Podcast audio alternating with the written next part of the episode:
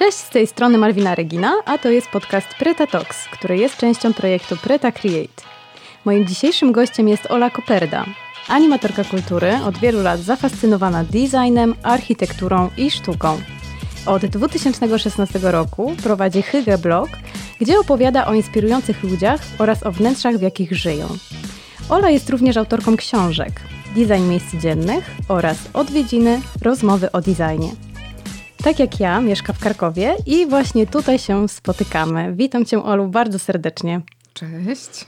Cieszę się, że, że się udało nam spotkać. Ola, zacznę od takiego pytania, ponieważ e, kiedyś przeczytałam rzecz, z którą ja osobiście się zgadzam. Jestem ciekawa Twojej opinii, że mieszkanie, które jest takim prawdziwym dziełem sztuki, buduje się latami, a czasami nawet przez kilka dekad.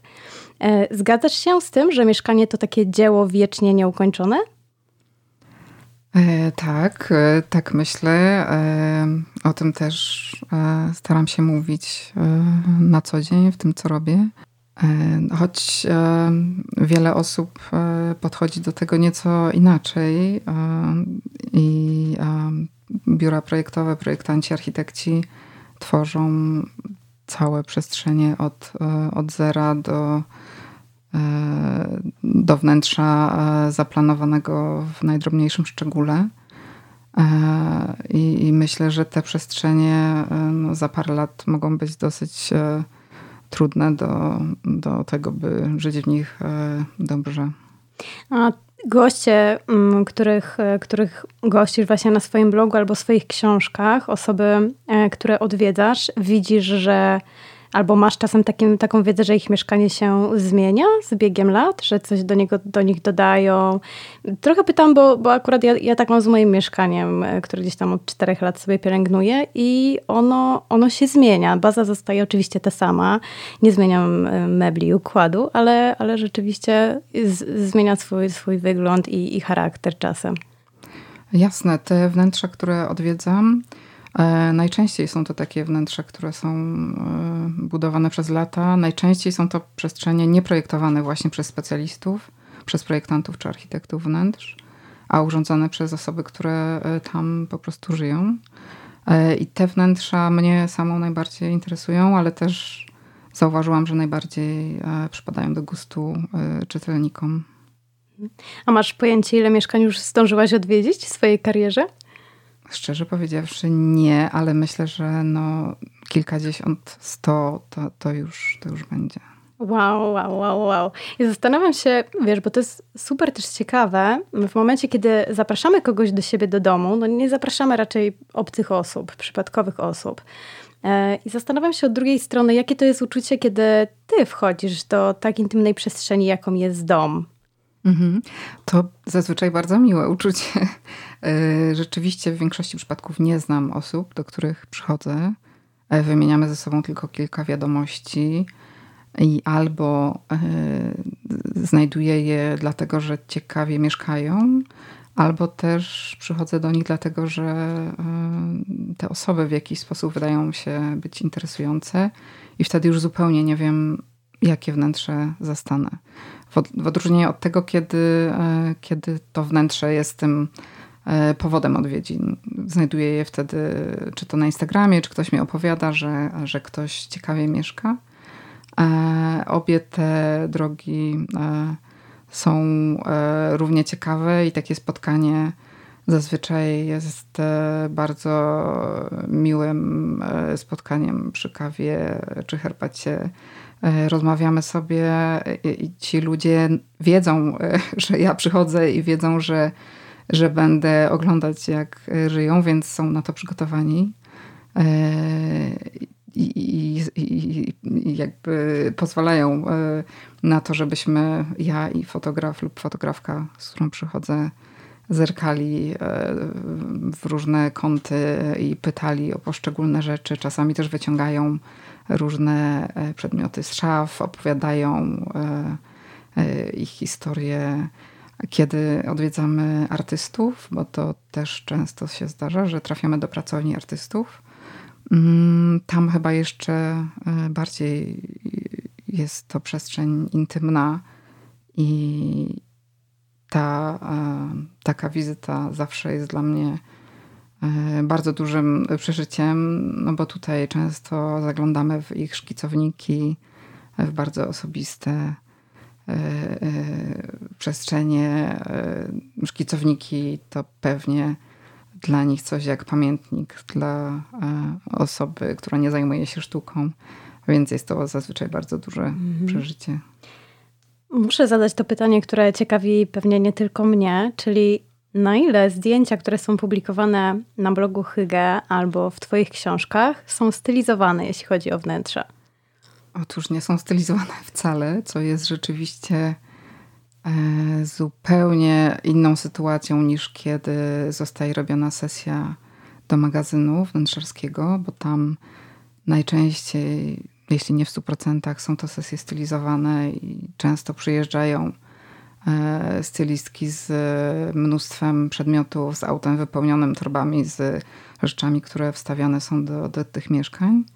E, my nie stylizujemy wcale, wchodzimy i robimy, e, pokazujemy na zdjęciach przestrzeń taką, jaka jest. Często z kranu wystaje brudna szmata, stoi butelka po mleku e, gdzieś tam pojawia się odrobina kurzu.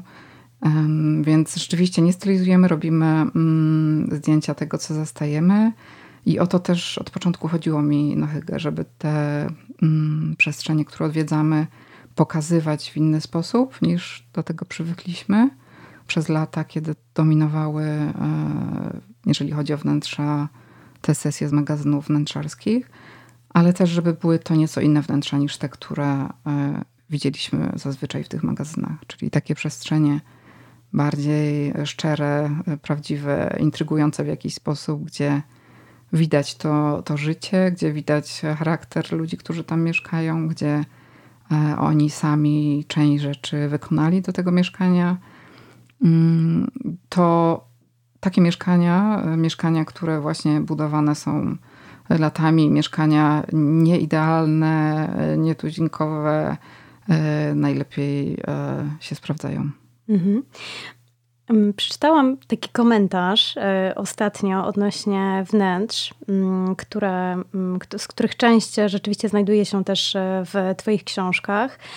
Komentarz nie był przychylny, ale myślę, że to będzie bardzo fajny punkt wyjścia do jakiejś dyskusji między nami.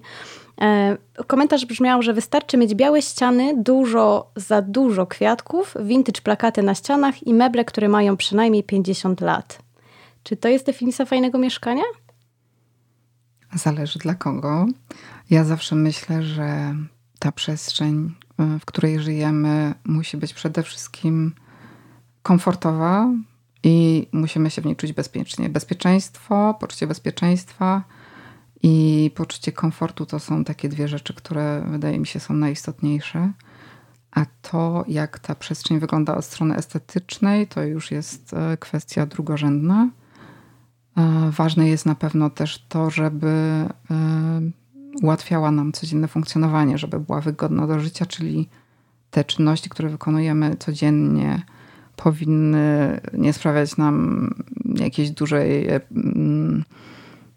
dużego problemu. To znaczy, jak musimy, powiedzmy, chcemy sięgnąć po coś na półce, a musimy e, przejść przez e, stół, e, obijając się o jego róg, przechylić się, wejść na krzesło, żeby zrobić jakąś rzecz, no to, to, to na pewno nie jest dobre rozwiązanie.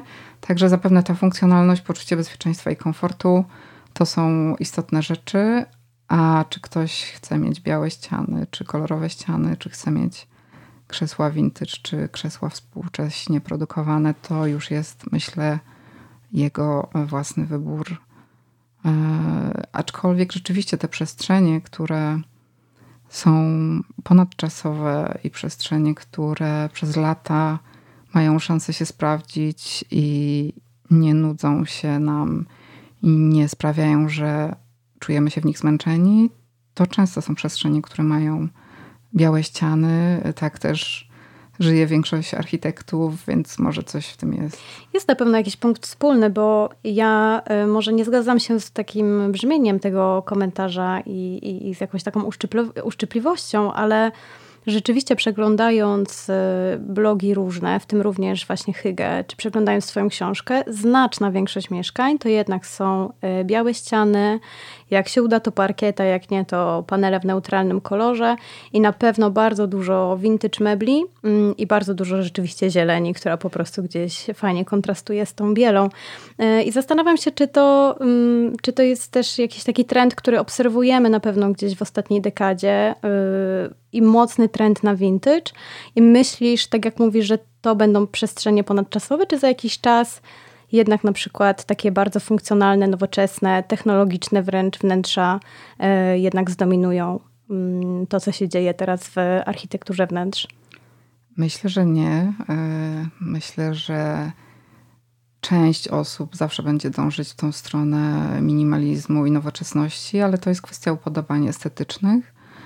A e, vintage w przestrzeniach myślę, że ma się dobrze i to, że u nas w Polsce jest to coś w miarę nowego od paru lat, to nie znaczy, że te meble nie funkcjonowały na świecie od kilkudziesięciu lat.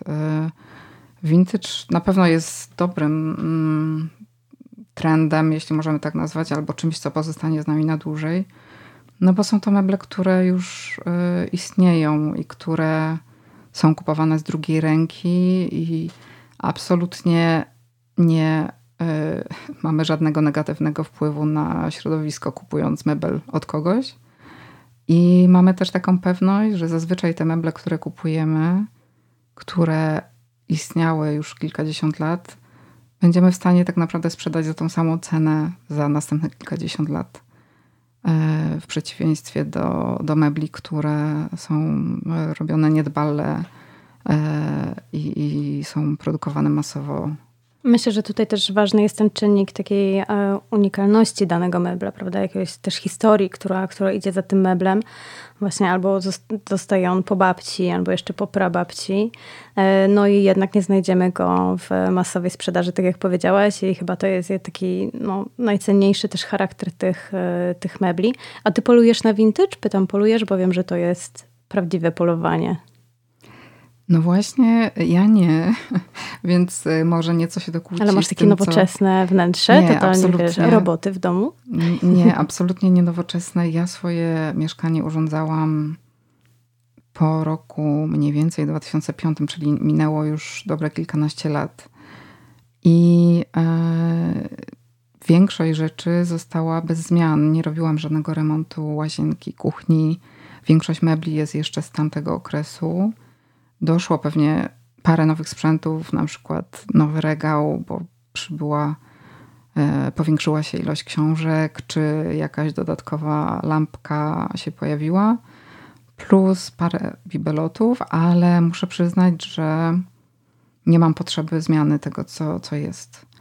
I bardzo się z tego cieszę, bo było tak już no, przed tym trendem, o którym teraz e, mówimy, czyli przed tym trendem na vintage, na vintage i e, zanim zaczęło się mówić o, o naszym wpływie na środowisko, e, bardziej u mnie było to myślę powodowane tym, że miałam poczucie, że te sprzęty się nadal sprawdzają, więc nie czułam potrzeby ich wymiany. Jasne, estetycznie może coś innego odpowiadałoby mi teraz bardziej, ale jest mi dobrze z tymi sprzętami, które mam. Czuję się w tym mieszkaniu dobrze i przede wszystkim je lubię i myślę, że to jest najważniejsze, e, że, że te przedmioty, które nas otaczają, są istotne i dobrze jest, kiedy mamy z nimi jakąś e, emocjonalną więź, czy kiedy idą za nimi jakieś historie Czyli rozumiem, że jeżeli cię zapytam, czy dobry design to jest lampa za kilka albo kilkanaście tysięcy złotych, czy to jest ta lampa z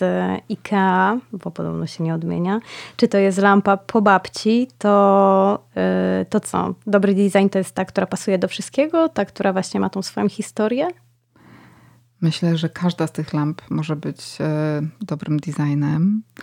Yy, najważniejsze, żeby były to przedmioty trwałe, to chyba jest taki wyznacznik e, dobrego designu, czyli przedmioty, które trwają, które nie zniszczą się za rok, dwa i przedmioty, które możemy naprawić, które są naprawialne, a nie tylko nadające się do tego, żeby je wyrzucić i zamienić na nowe. Lampa za parę tysięcy zapewne będzie dobrą inwestycją, bo za jakiś czas będziemy je, ją mogli sprzedać również za parę tysięcy. Jeżeli chodzi o IKE, to i tam znajdziemy sporo dobrych e, projektów, szczególnie kiedy mm, ta marka decyduje się na e, współpracę z, e, ze znanymi projektantami. No niektóre te produkty są już określone, określane jako IKEA Vintage, czyli też mm. mają swoją wartość na rynku, prawda? No tak, teraz od jakiegoś czasu jest moda na te obiekty z IKEA z lat 80. i rzeczywiście one są no, dużo droższe niż kupowane wtedy. E, ale też te przedmioty, które się pojawiają co jakiś czas w ramach takich kooperacji, są to przedmioty, no, które zapewne dobrze jest kupić, jeżeli akurat czegoś takiego potrzebujemy, no bo one też będą za jakiś czas kosztowały sporo e, więcej. E, tak było ostatnio z tą kolekcją lamp, na, który, na które wszyscy polowali i ta lampa kształcie takiego pączka pomarańczowego. Mm, to była kolekcja chyba Warm Blinkst. Kosztowała 149 zł, a sprawdzałam ostatnio i kosztuje na przykład już 400 zł na, mhm. na, na aukcjach internetowych, więc e, to pewnie e, nie, nie, nie są e, wyrzucone pieniądze. A jak polować na ten taki dobry design, który jest ponadczasowy? Jak to odróżnić skąd, skąd wiadomo, że to przetrwa dłużej niż właśnie jeden sezon? Nie mówię tutaj oczywiście o takim przetrwaniu jako funkcja, ale mm, to tego, tego się da nauczyć? To jest jakaś intuicja? Czy to jest podstawowa wiedza uzupełniana o zaawansowaną wiedzę z historii designu na przykład? Mm, myślę, że no, zapewne jest potrzebna jakaś wiedza. E, mam takie wrażenie, że jest e, odrobinę lepiej e, z nami jako ze społeczeństwem i coraz więcej rzeczy, które e, były wcześniej e, znane tylko jakimś specjalistom, mm, no wchodzi do mainstreamu i trochę więcej przeciętny Polak wie o, o, o designie. Aczkolwiek, I nie wystawia go na śmieciarkę. No, no jeszcze się takie sytuacje rzeczywiście zdarzają. Aczkolwiek oczywiście mm, to wszystko, o czym rozmawiamy, może być tak, że, mm, że rozmawiamy o jakiejś tak naprawdę niewielkiej grupie nadal e, i to jest trochę taka bańka. E, tak to trochę jest, że jeżeli otaczamy się ludźmi, którzy myślą podobnie jak my, wydaje nam się, że, że całe społeczeństwo myśli podobnie. Tak nie jest, no ale mam nadzieję, że że jest trochę lepiej i że, e, że przez następne kilkadziesiąt lat odrobinę lepiej te polskie mieszkania będą wyglądać. Mhm. A co jest najważniejsze e, w mieszkaniu? Może, może inaczej, na co ty zwracasz uwagę, kiedy wchodzisz do e, mieszkań osób, z którymi przeprowadzasz rozmowę? Hmm. Bo ja na przykład, mnie zawsze najbardziej ciekawi łazienka, bo to jest taka komnata tajemnic i tego nie widać na pierwszy rzut oka i y, może to brzmi strasznie, ale zawsze staram się gdzieś trafić do tej łazienki, czyli po prostu gdzieś powiedzieć, że a gdzie, czy mogę skorzystać z łazienki i bardzo często to się okazuje, że to jest rzeczywiście taka bardzo, y, bardzo wartościowa komnata tajemnic, że jest pięknie urządzona. E, no, coś w tym jest. E, nieczęsto jeszcze łazienki pojawiają się e, na to znaczy pojawiają się, ale nie, nie w każdym wnętrzu je pokazujemy, bo rzeczywiście głównie w tych przestrzeniach wynajmowanych te wnętrza nie są wyremontowane często.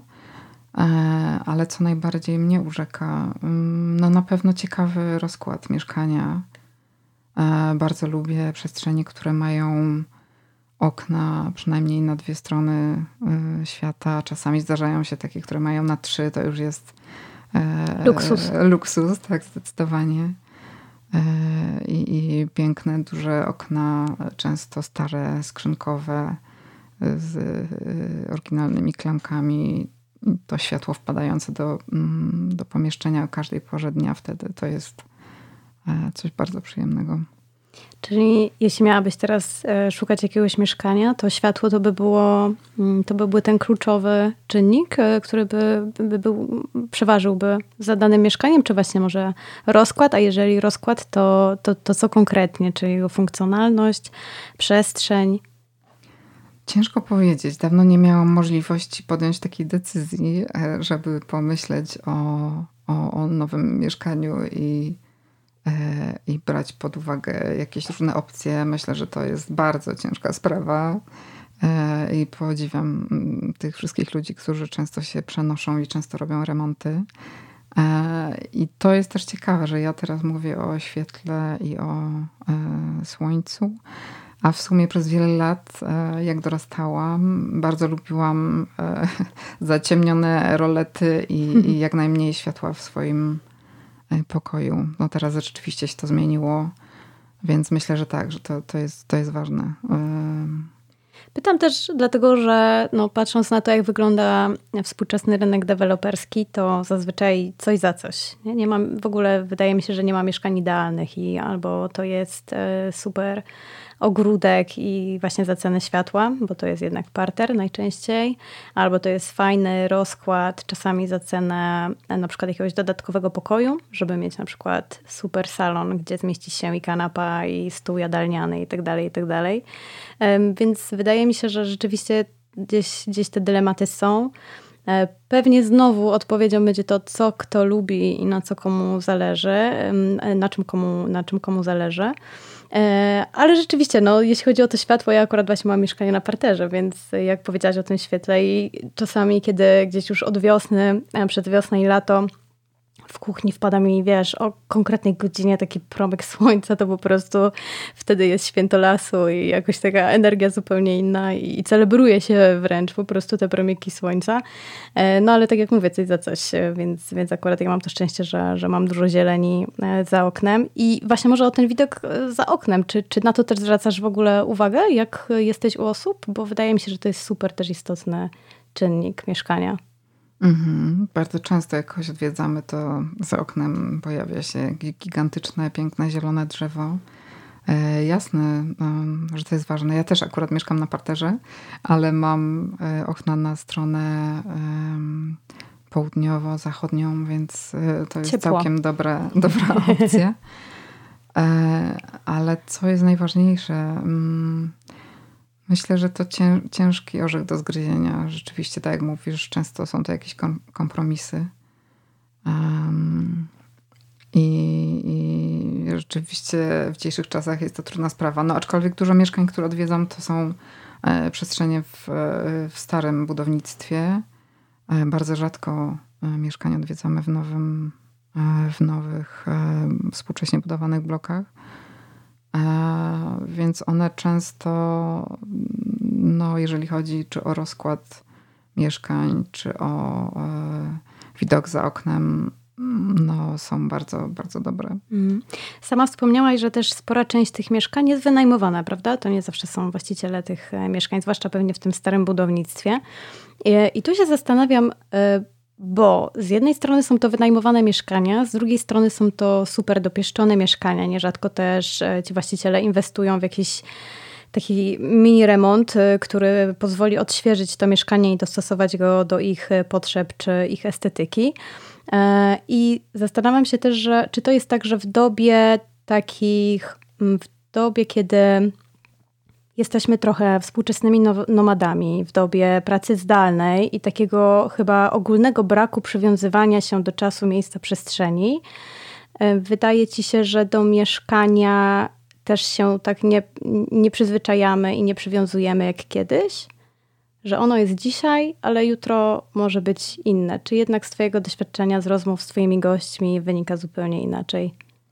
Wydaje mi się, że no, nie uciekniemy od tego, że jesteśmy ludźmi i od y, setek tysięcy lat jednak mamy tą potrzebę y, mieć to miejsce, gdzie właśnie poczujemy się bezpiecznie, gdzie po tym całym dniu y, zgiełku różnych wyzwań możemy się schronić i możemy odpocząć. E, I rzeczywiście, kiedy są to nawet przestrzenie wynajmowane, dużo osób inaczej już na nie patrzy. Nie tak jak kiedyś traktuje je po macoszemu, a rzeczywiście robi czasem nawet małe remonty. Jeżeli nie, to wprowadza swoje meble, beloty i, i dba o tą przestrzeń często mając też bardzo dobre relacje z ludźmi, którzy wynajmują mi te miejsca i, i zostają tam y, przez wiele lat. Y, po prostu podejmują decyzję o tym, że y, nie chcą obecnie mieć przestrzeni, która będzie tylko ich, nie potrzebują czegoś na własność, ale jednocześnie chcą żyć w przyjemnym miejscu. Mm, mm. A widzisz jakąś różnicę pomiędzy miastami, e, jeśli chodzi o urządzanie mieszkania? Czy jest jakiś jeden główny motyw przewodni, który powiela się we wszystkich większych miastach? Hmm. To jest pytanie, na które trudno odpowiedzieć. Nie wiem, czy, e, czy aż tyle tych mieszkań odwiedziłam, żeby móc e, to powiedzieć. Nie, ja chyba nie, nie, nie zauważam mm, takiej różnicy. Wydaje mi się, że te przestrzenie, które odwiedzam, są pod pewnymi względami e, podobne. No na pewno odwiedzam osoby, które, dla których jest ważne to, czym się otaczają. Ważne są dla nich przedmioty, więc no te przestrzenie są różne, ale mają jednak cechy wspólne. No często pojawia się ten vintage, rośliny, tak jak wspominałaś. Białe ale... ściany. Tak, e, nie, nie zawsze, e, ale chyba ciężko byłoby stwierdzić, że e, ludzie powiedzmy we Wrocławiu mieszkają tak, a ludzie w Krakowie inaczej. Mm. Jeszcze wrócę do pytania o selekcję tych mieszkań, ponieważ e, na początku naszej rozmowy powiedziałaś coś super ciekawego, co mnie zaintrygowało, że ty e, czasami selekcji gości, których odwiedzasz, nie dokonujesz ze względu na ich przestrzeń, nie znasz na przykład tej przestrzeni, tylko ze względu na te osoby. Czyli to jest tak, że czasami e, idziesz z całą ekipą fotograficzną robić sesję do mieszkania, którego nigdy nawet nie widziałaś na oczy, tylko dlatego, że jego właściciel, właścicielka jest intrygujący? Mhm, tak bywa. Y, nie jest to cała ekipa, jest to jedna osoba, fotograf albo fotografka. Rzeczywiście e, te nasze spotkania zazwyczaj e, są zdecydowanie krótsze niż te sesje robione dla magazynów, e, gdzie potrafi to trwać cały dzień. My zamykamy się w dwóch godzinach. Ja rozmawiam z osobą, którą odwiedzam. Fotograf robi w tym czasie zdjęcia. Rzeczywiście bywa tak, że zupełnie nie wiem, czego się spodziewać, bo jakby ważniejszy jest tutaj człowiek, e, który mieszka w tej przestrzeni. Od początku też tak było, że e, nie rozmawiałam tylko e, o, o wnętrzu, o mm, przedmiotach, które się w nim znajdują, ale i o tej osobie, która, która mieszka. Chciałam się dowiedzieć jak najwięcej, więc ten czynnik ludzki był tutaj bardzo istotny. E, super w takim razie, bo myślę, że to jest niekonwencjonalne podejście i, i ludzkie, po prostu takie nastawione na relacje na drugą osobę. Zapytam Cię jeszcze o, o, o Hygge Blog, bo nie ukrywam, że od wielu lat jestem, jestem jego fanką. Wiem, że działa no, już 7 lat, tak? Będzie 7 lat, mhm. od 2016 roku. Powiedz mi, e, skąd, skąd pomysł na ten blog, jak to się wszystko zaczęło i, i jak to rosło, jak to się rozwijało? E, zaczęło się dosyć niespodziewanie, jak to często bywa e, z takimi rzeczami. Nie było za tym żadnej e, głębszej filozofii, nie było planów na kolejne lata. Wszystko e, od początku robiłam bardzo intuicyjnie e, i przy wsparciu e, kilku osób, które zmieniały się przez te lata, ale zawsze wokół Hygge gromadziły się osoby, które, e, które po prostu to czuły i które e, chciały coś ze mną tworzyć. E, zaczęło się tak, że mm, jedna z moich koleżanek przez jakiś czas mieszkała na Islandii i kiedy szukałam nazwy dla strony, ona wspomniała mi o słowie Hygge, duńskim słowie. Pierwszy raz wtedy usłyszałam to słowo i stwierdziłam, że brzmi naprawdę fajnie i e, podobało mi się też to, jak się je zapisuje. Stwierdziłam, że e, jeżeli chodzi o typografię, może to wyglądać e, bardzo fajnie. Tak też nazwałam stronę bloga. No i po paru miesiącach do Polski dotarła w bardzo intensywny sposób cała ta filozofia Hege.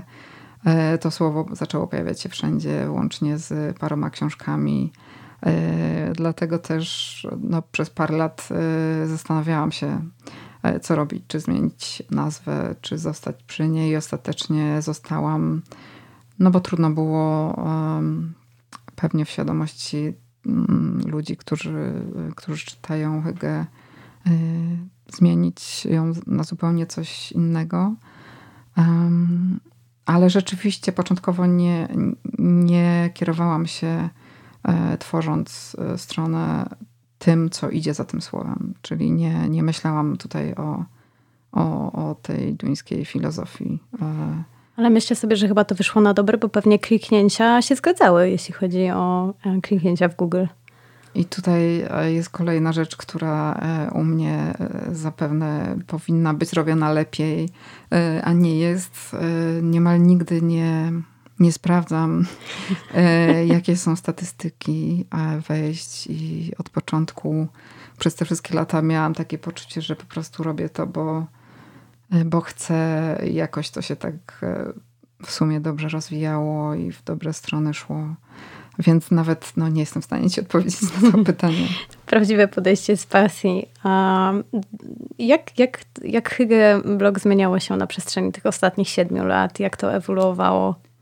Hmm, hmm. No, zaczęło się od tego, że odwiedzaliśmy e, osoby, które ktoś tam znał. Mm, albo byli to moi znajomi, albo znajomi znajomych. E, e, ktoś tam słyszał o kimś, kto ma coś ciekawego w mieszkaniu, więc ja stwierdzałam, że muszę tą osobę odwiedzić. No bo te 7 lat temu ten temat nie był w zasadzie jeszcze tak popularny Niedużo mówiło się o tym, jak mieszkamy. Niewiele było takich niekomercyjnych przedsięwzięć. Teraz się to zmienia. Powstało trochę e, takich stron czy osób, które też zajmują się podobnymi rzeczami. Mm, więc to był ten początek. Było to wszystko robione bardzo, e, bardzo e, intuicyjnie, bez żadnego większego planu. E, z czasem, oprócz tych wnętrz prywatnych, dużą część zaczęły zajmować pracownie artystów. Mm, no i co? I kolejno przyszedł czas na książki. Zaczęłam też zajmować się kuratorstwem. Mm, pojawiła się wystawa, teraz będzie kolejna. Więc myślę, że wszystko rozwija się bardzo naturalnie i mm, tak jakbym w sumie tego sobie życzyła. A który aspekt e, tej pracy nad blogiem lubisz najbardziej? Bardzo lubię spotkania mm, z nowymi ludźmi. Rzeczywiście odwiedzanie w ich tych prywatnych, e, w tych ich prywatnych przestrzeniach jest bardzo miłym doświadczeniem. Trudne jest spisywanie wywiadów. E, być może dlatego, że, że sama uczestniczyłam w tej rozmowie, więc muszę się w nią zagłębić drugi raz. Muszę przyznać, że to jest ten najtrudniejszy chyba dla mnie aspekt.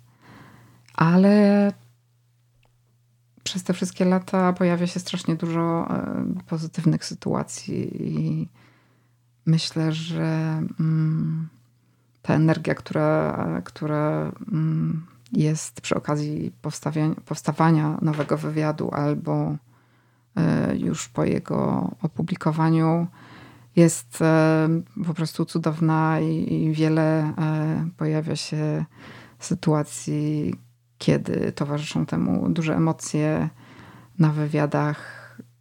Są i takie chwile, kiedy niemal pojawiają się Y, łzy, bo ktoś opowiada o bardzo dla niego osobistych sprawach.